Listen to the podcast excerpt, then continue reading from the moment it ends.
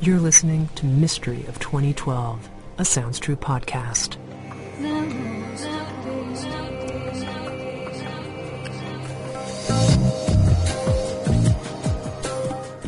Episode number one John Major Jenkins on the Mayan calendar. This week I interview John Major Jenkins, a leading researcher on Mayan cosmology and philosophy. We discuss the significance of the year 2012 from the perspective of the ancient Mayan sky gazers, who used an advanced system of naked eye astronomy. Listen in to find out why John Major Jenkins believes that December 21st, 2012, marks the beginning of a new world age, a period of tremendous change and potential for transformation.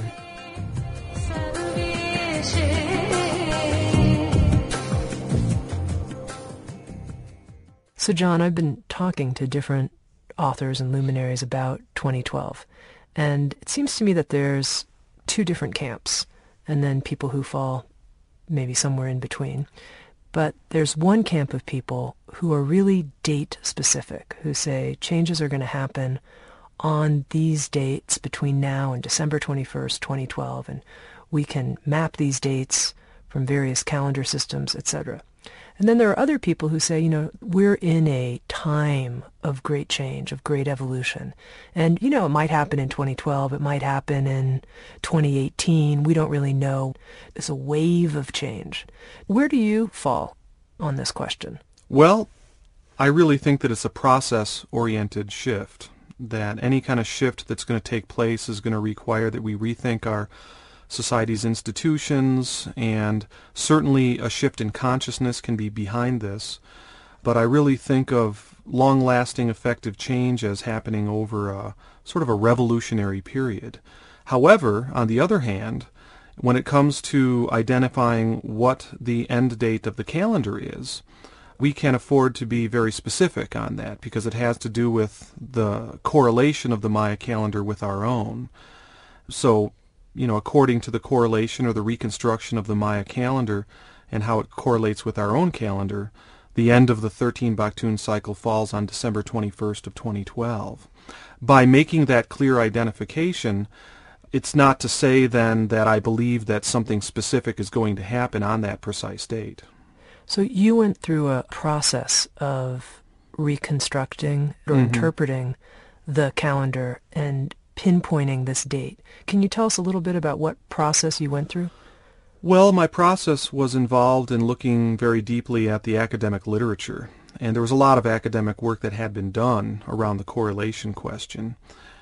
It was coming out of my desire to understand the Maya calendar, and I had to do some testing when I was encountering things that scholars were saying and, and all this material that you can discover as you read the academic literature, I came upon this end date, December 21st of 2012. So I had to understand more deeply and test that correlation. And in the early 90s when I was researching this, I did test it and look at it and question it, and I did basically concur with the scholars that the end date falls on December 21st of 2012.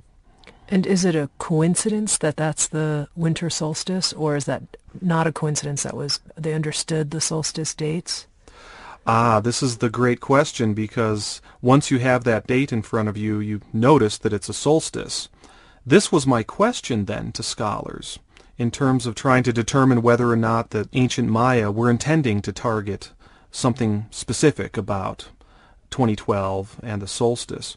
Certainly it seems that because it falls on a solstice date that it's either a huge coincidence or there was an intentional placement of the end date. So when I questioned scholars on this, scholars were pretty unanimous in saying that, well, yes, the correlation does pinpoint December 21st of 2012, and that's accurate, but the fact that it falls on a solstice just must be a coincidence. Is that your view? No, not at all. I mean, for me, wanting to approach the mystery of 2012 rationally, it generated questions. So one of my approaches was, huh, well, it seems to me pretty unlikely that that would be a coincidence. So the questions then that were generated were, well, let's entertain the possibility that it's not a coincidence. So then you ask, all right, well, where was this long count calendar formulated? You know, do we have any kind of archaeological context for understanding that? And when? When was the long count calendar first put in place? And what did you discover in this search? Well, again, you know, accessing good academic literature on this, I did find answers to that. And it basically focuses on this early Maya site called Izapa in southern Mexico. This was kind of a transitional culture that thrived about 2100 years ago. And the Izapan culture, the Izapan civilization, was responsible for the development of the long count calendar. And in your investigation of Izapa, you found archaeological ruins or other Yeah. pieces of evidence that helped you reconstruct. And then how did you correlate that with the Roman calendar, our calendar, the calendar we use?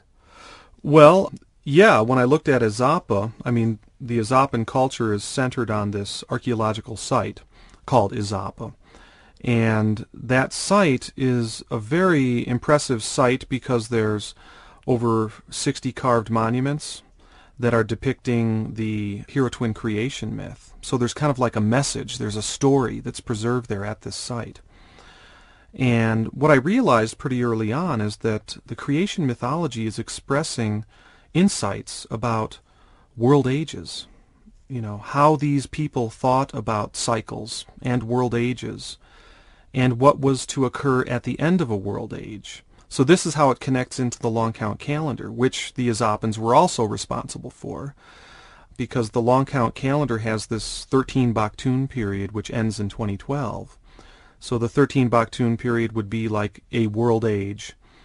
And so in order to understand what these people thought about 2012, the end of the cycle, you can actually read the carved monuments and understand and study the Maya creation mythology to understand what their beliefs were and what their spiritual teachings were about the end of the cycle.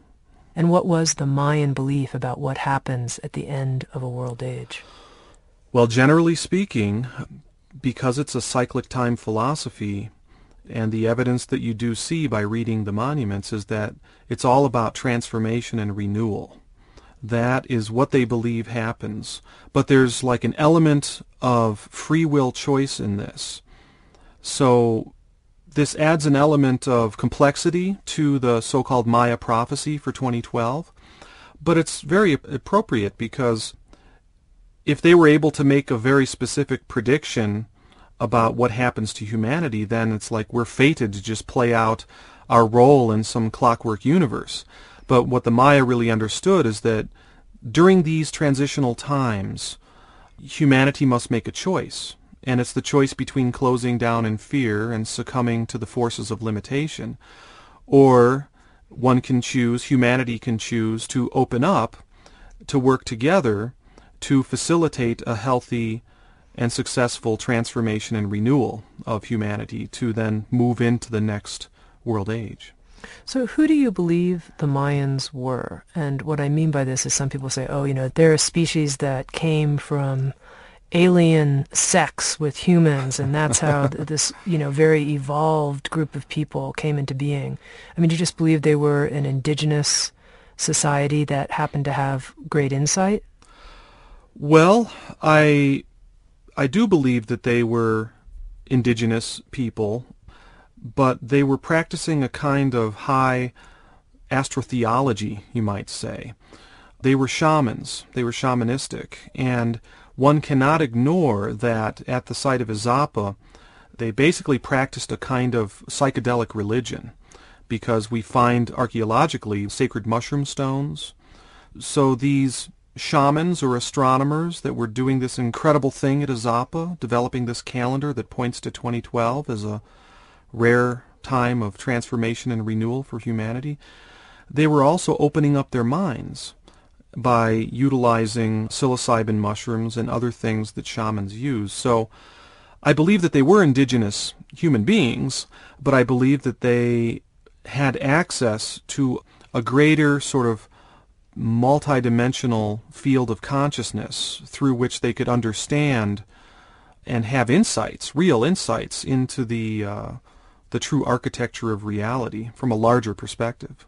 What was that term you used? Astrotheology? What was that word? Astrotheology. Yeah, what does that mean? Well, their religion was tied to the cyclic movements of the planets and stars. So they had a kind of stellar religion. So, what the sky looks like from Izapa, it's a constantly changing sky, of course, right? Mm-hmm.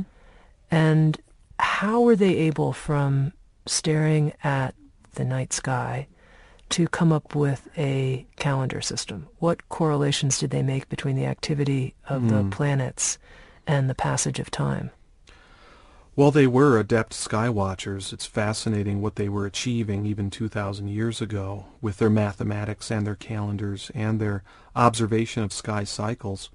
The Maya learned from nature, so they would look around them at uh, natural cycles of plant growth, and also they were paying close attention to the cycles in the heavens.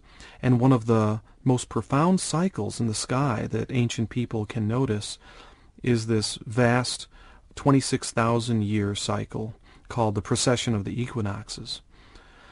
And it seems that the Maya had become aware of this cycle and then they realized that there's certain kinds of alignments in this cycle of precession that they believed would signal times of great opportunity for human beings to transform themselves. So if I'm looking at the night sky, and of course, you know, as modern people who live in urban settings, we're quite at a disadvantage here. I And I've only had a few times in my life when I've even seen a incredible, well lit up night sky, but still I'm uh, sticking with that in this imagination. What would the precession of the equinoxes look like to the naked eye? And how would I figure out that this was something like 26,000 years for a precessional cycle to be complete? How would the naked eye see this? Well, for them, being naked eye astronomers and sky watchers, for them, a big marker in the sky was the Milky Way, the bright band of the Milky Way. It's kind of like a road, or even you could think of it, maybe imagine it to be like a finish line in the sky. And in relation to the Milky Way, the position of the sun on the solstice shifts. So the way that they observed precession and tracked precession involved the slow convergence of the position of the December solstice sun in the sky with this bright band of the Milky Way. So you have these two things that are moving closer and closer and closer together very slowly over hundreds of years and thousands of years. And for them, this was a, a mythologically potent idea. Once they realized and they noticed that the stars were shifting and the sky was shifting and precession was happening, they realized that Father Sun, the December solstice sun, which was a potent figure in their mythology, was going to, at some future date, converge with Mother Galaxy, which was also a mythologically potent figure in their mythology. So they became very, very concerned with projecting forward and calculating when these two things would converge in the sky. And that's what is behind the 2012 cycle ending date. And then how were they able to come up with this 26,000 years? Well, that's the technique of tracking and calculating stellar shifting. And uh, this is being looked at very carefully by Maya scholars right now. There are several Maya scholars that have always believed that the Maya were capable of noticing precession and calculating it. And there's some scholars right now that are actually finding evidence for it in the Maya hieroglyphs and the dated corpus of materials basically uh, one needs to observe when a star is rising. So one might observe that the star, say Capella, is rising six days after the summer solstice. And then that gets recorded as a piece of data in the star lore tradition. And I believe that there were guilds of astronomers that were passing down star positions and data among the ancient, the Maya sky watchers. But then what happens is that after a hundred years or so, you notice that Capella is now rising five days after the solstice. And then another 50 years goes by, and Capella's rising four days after the solstice. So they can then take this information and get a handle on the rate of change and then extrapolate the full 365 days of the year and come up with a pretty good estimate for how long it takes for the full cycle of shifting. I'm curious what you think about what their motivation was. I mean, here I am, I'm, I'm imagining living in an indigenous society, and, you know, I'm worried about my health, food, health of my children. Sure. You know, what's going to happen tonight, tomorrow, 26,000 years. I mean, why did they even worry about this idea? Well, the Maya culture was stratified and there were different uh, sections of the society, just like with any culture. So, yeah, you had uh, farmers and, and the rulers, and you also had the guild of astronomers that, you know, was their job to figure these things out. They were the, maybe the scientists, uh, perhaps, but you know, they were scientists, but they were also concerned with spiritual questions. You know, for the Maya, scientific questions involving stellar shifting and movements and cycles in the heavens and our changing relationship to those things is also a spiritual question or a religious question. So I believe that there there was a sector of the society that was dedicated to these more cosmic questions, the Sky Watchers. Mm-hmm. And in your research and travels to Izapa, you've been there, right? Oh yeah, many times. Yeah. What was it that you found there that was of most import to you? Well, the ball court at Izapa is really where the information on 2012 is found. No, no. What is the ball court? The ball court is a long alleyway that is the field of play. There's sort of two high walls on both sides of this field of play and it's where the sacred ball game was played. And it was played between two teams that represented the forces of limitation and the forces of freedom, or the you know forces of light and the forces of darkness.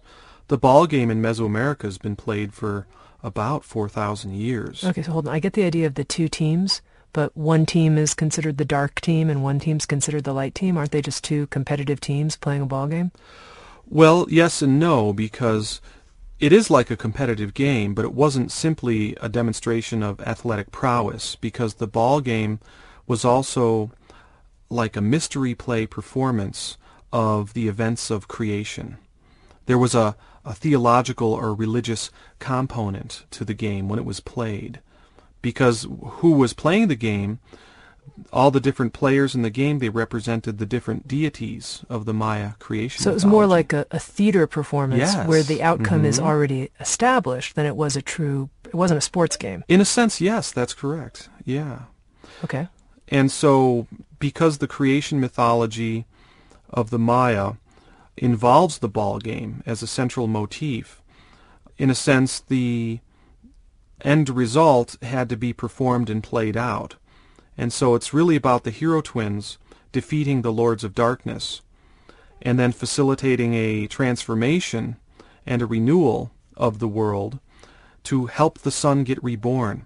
That's the central symbol of the ball game. When the when the ball goes through the goal ring, that symbolizes the sun being reborn at the end of the cycle, at the end of the age. So, if I understand this correctly, there was some kind of theatrical performance that communicated the central creation myth. Yeah. And that was played out on a stage that you're calling the ball court or the, yes. the ball. Yeah. And can you briefly tell me the rebirth of the sun? I mean, doesn't that happen every day? Yes. So what's the big deal here that they would play out this performance? Right. Well, the rebirth of the sun happens on several different levels. It does happen at dawn every day, and it happens at the December solstice every year. And it also happens in this larger context of the world ages in 2012, the rebirth of the sun. And the rebirth of the sun here in the ball game symbolizes the rebirth of human consciousness, the solar consciousness, the light, the consciousness. So, although the end result of the performance of the ball game, of the mystery play of the ball game, seemed to be preordained. There's this element of human participation, and there's this element for the observers of the mystery play where they're not quite sure if the hero twins, the emissaries of light, and the two twins who are involved in trying to help facilitate the, the rebirth of the sun, it's not sure that they're going to win. So there's always this kind of sense of uh, foreboding. But they do win every time this is played out? Well, yeah, if it's, it's a faithful reproduction of the creation mythology. That's why the end of the cycle always brings a successful transformation and renewal. Now, the reason why this is the prophecy uh, has to do, again, not so much with some predetermined outcome, but it has to do with this interesting understanding of what prophecy is. A prophecy for the Maya is not simply the prediction of something that is fated to happen. You know, sometimes we have these prophets or prognosticators that make these kind of prophecies and they're always using terminology like this will happen. I call them predictators because it implies a kind of uh, certainty about what uh, the future holds. For the Maya, they choose to envision the highest possible outcome. In other words, they choose to envision or evoke a successful transformation and renewal. For them, prophecy is more of a, an evocation or a visualization of what they would like to happen. So it's always then about not the Lords of Darkness winning, but the team that is concerned with the rebirth, the successful rebirth of humanity.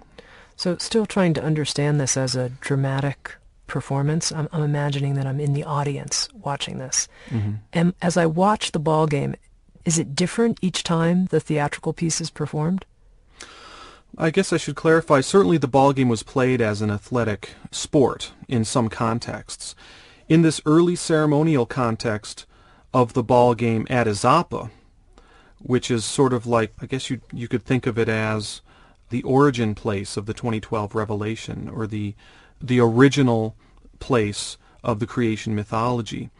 And it was a ceremonial site. So there's the ceremonial context in which the ball game is played and performed as a mystery play. But certainly in other contexts, in other sites, uh, the ball game was, was played, you know, in a more secular sense, in which it was a game played between teams.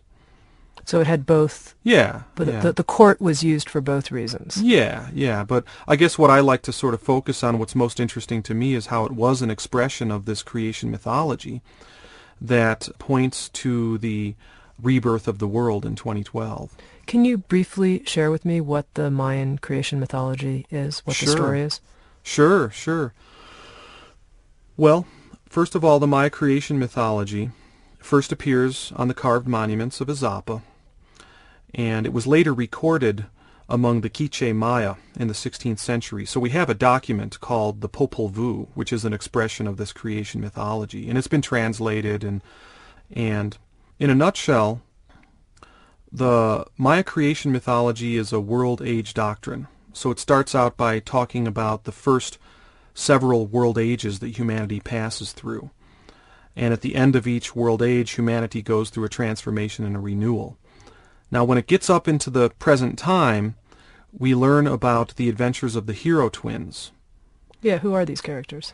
Well, the hero twins are the twin sons of the deity called One Hunahpu. And One Hunahpu is sort of a central figure in the creation myth. The creation myth really begins with One Hunahpu playing the ball game and he's making a racket. And so the lords of the underworld, who are below the surface of the earth, they hear this racket and they're angry, so they challenge One Hunahpu to come down to the underworld to play the ball game with them. So One Hunahpu does this, and he travels through the road to the underworld, and the lords of darkness in the underworld, they trick him, and they cut off his head. So this is a problem. And One Hunahpu's head is hung in the in the branches of the calabash tree, and his head kind of becomes a skull, and it emulates what a calabash actually looks like. So then a maiden comes along, and One Hunahpu's skull calls out to her and says, "Come over here." And One Hunahpu says, "Hold out your hand," and she holds out her hand, and he spits into her hand, and she magically conceives the hero twins. So she travels to the surface of the earth, and later she gives birth to the hero twins. Now they don't know about their father yet, but they discover the ball playing equipment in the rafters of their grandmother's house. And they're playing the ball game, and they too are challenged by the lords of the underworld to come do battle with them. At this point, the hero twins discover what happened to their father. So they make a vow to avenge the death of their father and to facilitate his resurrection, his rebirth. This is all a symbol for the rebirth of the true consciousness at the end of the age. What's going on as a subtext in this story is vanquishing the uh, lords of darkness, who are that energy or that type of consciousness that seeks to keep humanity controlled through fear and lying and betrayals. So there's really this dynamic that emerges in the creation myth that it's, it's a dynamic between two different kinds of consciousness. A consciousness that's only concerned with its own self-preservation and greed. So it's really a kind of consciousness that is exemplified by the Lords of Darkness, where it's ego, ego consciousness, a limited kind of consciousness that doesn't see anything beyond its own self. So then what happens is the hero twins know what the Lords of Darkness are all about, and they successfully trick the Lords of Darkness and sacrifice them. How do they do that? Well, uh, they're tricksters.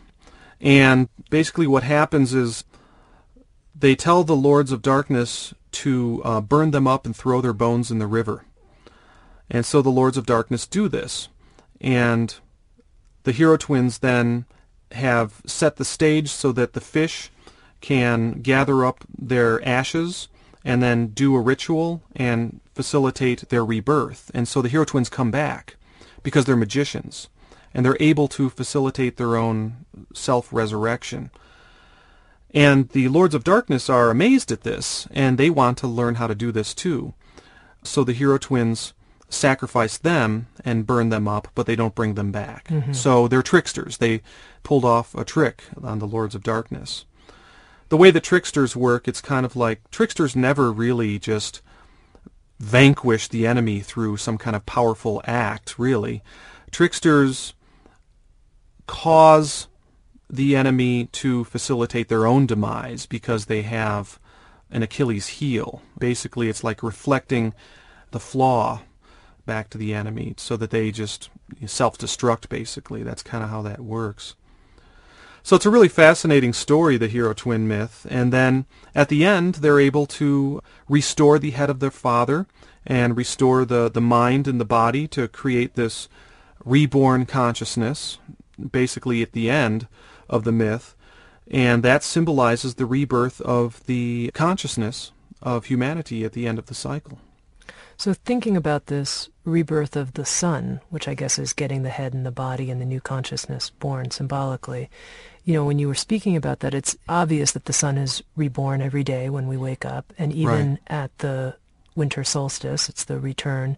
That part's obvious. Mm-hmm. And what you're saying is that these Mayan stargazers, this special astronomical guild with the naked eye, was able to say that there would be some precession of equinoxes mm-hmm, such mm-hmm. that 26,000 years later there would be some kind of symbolic rebirth of the sun yes in 2012 in the, in the heavens so what does that final sun rebirth i'm trying to follow that's that. the that's the beautiful part of this whole cosmology because their creation myth is linked up to 2012 because of this rare astronomical alignment so the creation myth of the resurrection of the sun, the rebirth of the sun at the end of the age, is linked to the alignment of the December solstice sun with the Milky Way galaxy. This is the alignment that takes place in the years around 2012. This is why they perceived a rebirth of the sun, of course, at dawn, and then, of course, at a December solstice, which happens once every year, but they also conceived of the rebirth of the sun at the end of this 13 Baktun cycle in 2012, because that's when the December solstice sun is lined up with the Milky Way, the bright band of the Milky Way, and that part of the Milky Way that contains the nuclear bulge of the galactic center, which they perceived of as being the womb of the Great Mother a rebirth place in the sky. So the sun gets reborn when it lines up with the galactic center. This nuclear bulge, this is something that's visible to the naked eye? Yes, yes. Uh-huh. And then 26,000 years from 2012, will we be at the end of another Yes. great age? Mm-hmm. Mm-hmm. So it's kind of this uh, sort of profound understanding of cycles, and I guess it remains to be seen whether or not this astrotheology that the Maya had in place really is behind all the change that we see going on around us in the world today. I mean, I have a hunch that it probably is. We just don't have any scientific focus on precession and these kinds of alignments to the Milky Way. I think it's something that's possibly going to revolutionize how, how we understand our changing relationship to the larger universe and the kinds of things that happen in the larger universe that stimulate change on this planet. Do we know anything about what happened 26,000 years ago? Well, not so much, but we do have some inklings from 13,000 years ago, which would have been the half cycle, uh, which would have been another kind of galactic alignment that happened half a precession cycle ago. What do we know about what happened 13,000 years ago? Well, it seems like that was the end of the last ice age. And it also seems that there's some echoes that come down to us from ancient lore. Plato, in his book The Timaeus, preserved an ancient lore that he probably got from Egyptian priests about the sinking of this fabled semi-mythical land of Atlantis that, according to the year counts that Plato gives, would have happened about 13,000 years ago. And what would the importance be of the half great age cycle? The importance of the half great age cycle, going back to 13,000 years ago, is a reference to the height of the previous golden age of human consciousness. This ties into the understanding of time cycles among the Hindus.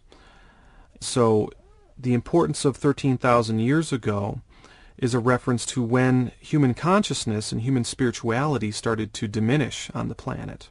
So we've gone through this sort of 13,000 year half cycle in which there's been a diminishment of spirituality on the planet. At the same time, there's been an increase of material technologies.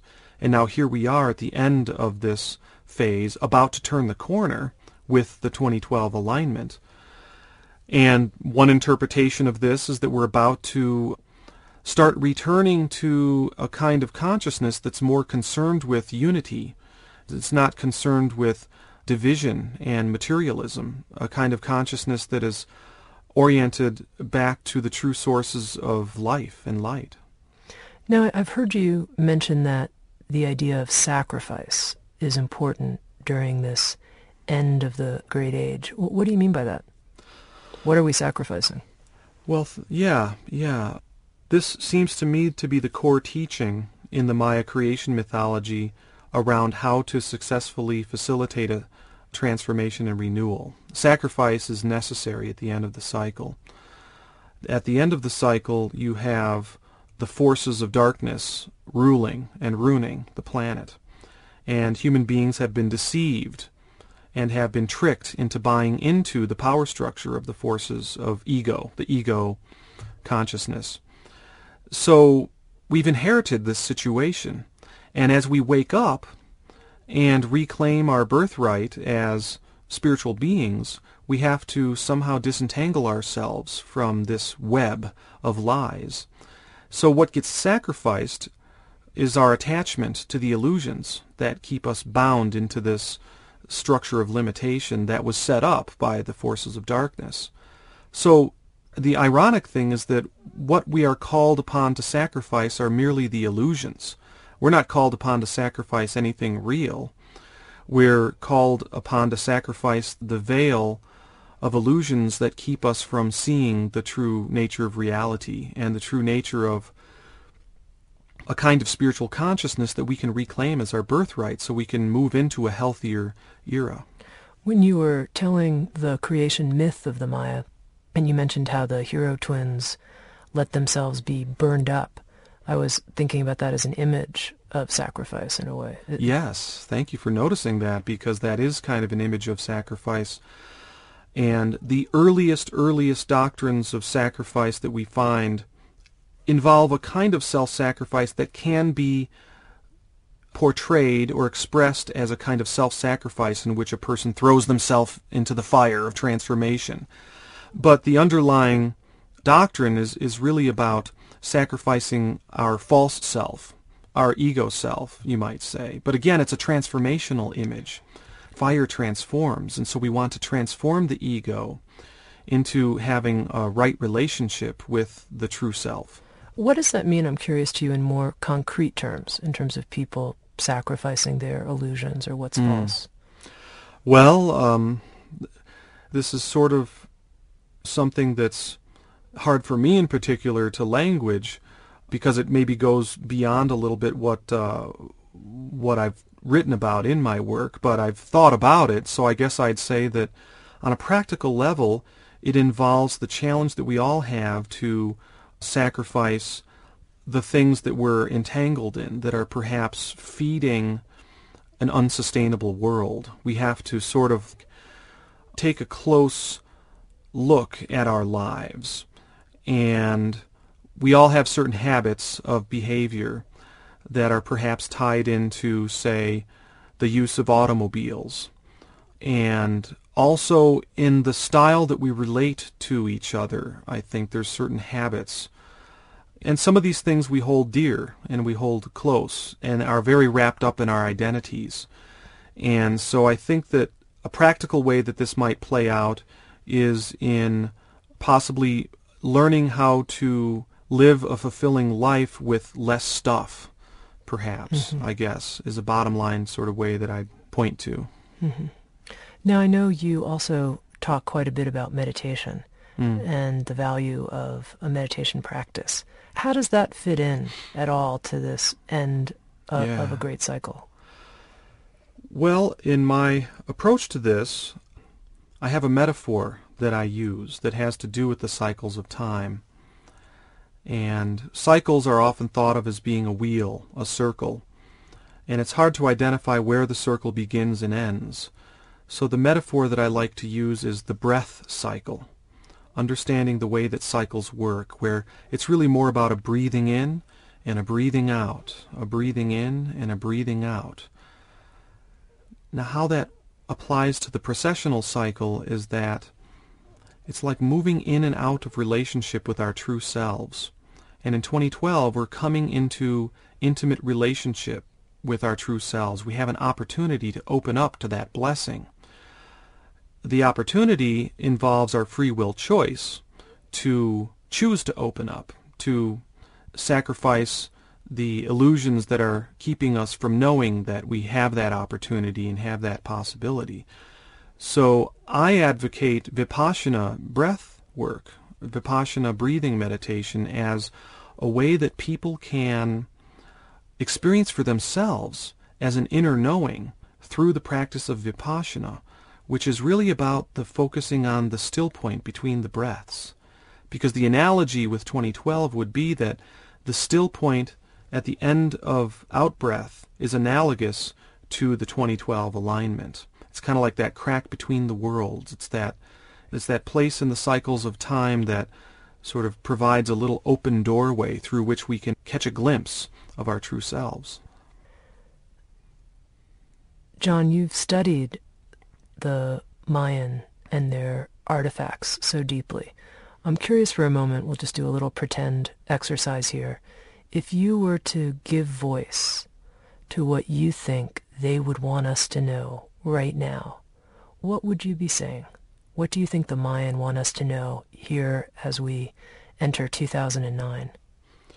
I guess I would say that the Maya would like us to remember that we are deeply, deeply interwoven with the larger universe.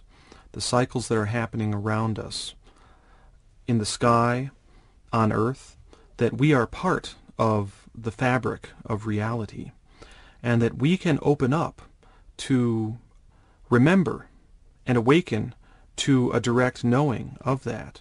And when that happens, and we have that experience of our implicit and essential unity with all other beings in the universe, then our world can be transformed for the better. It's kind of like a conversion experience that humanity can have at this time, a, a metanoia, a turnabout in the deepest seat of consciousness, so that we can reorient our priorities away from this ego system of, of self-preservation and self-serving interests so that we can start making decisions based upon the direct knowing that we have that all beings are interconnected. Very good. Thank you very much. Well, thank you.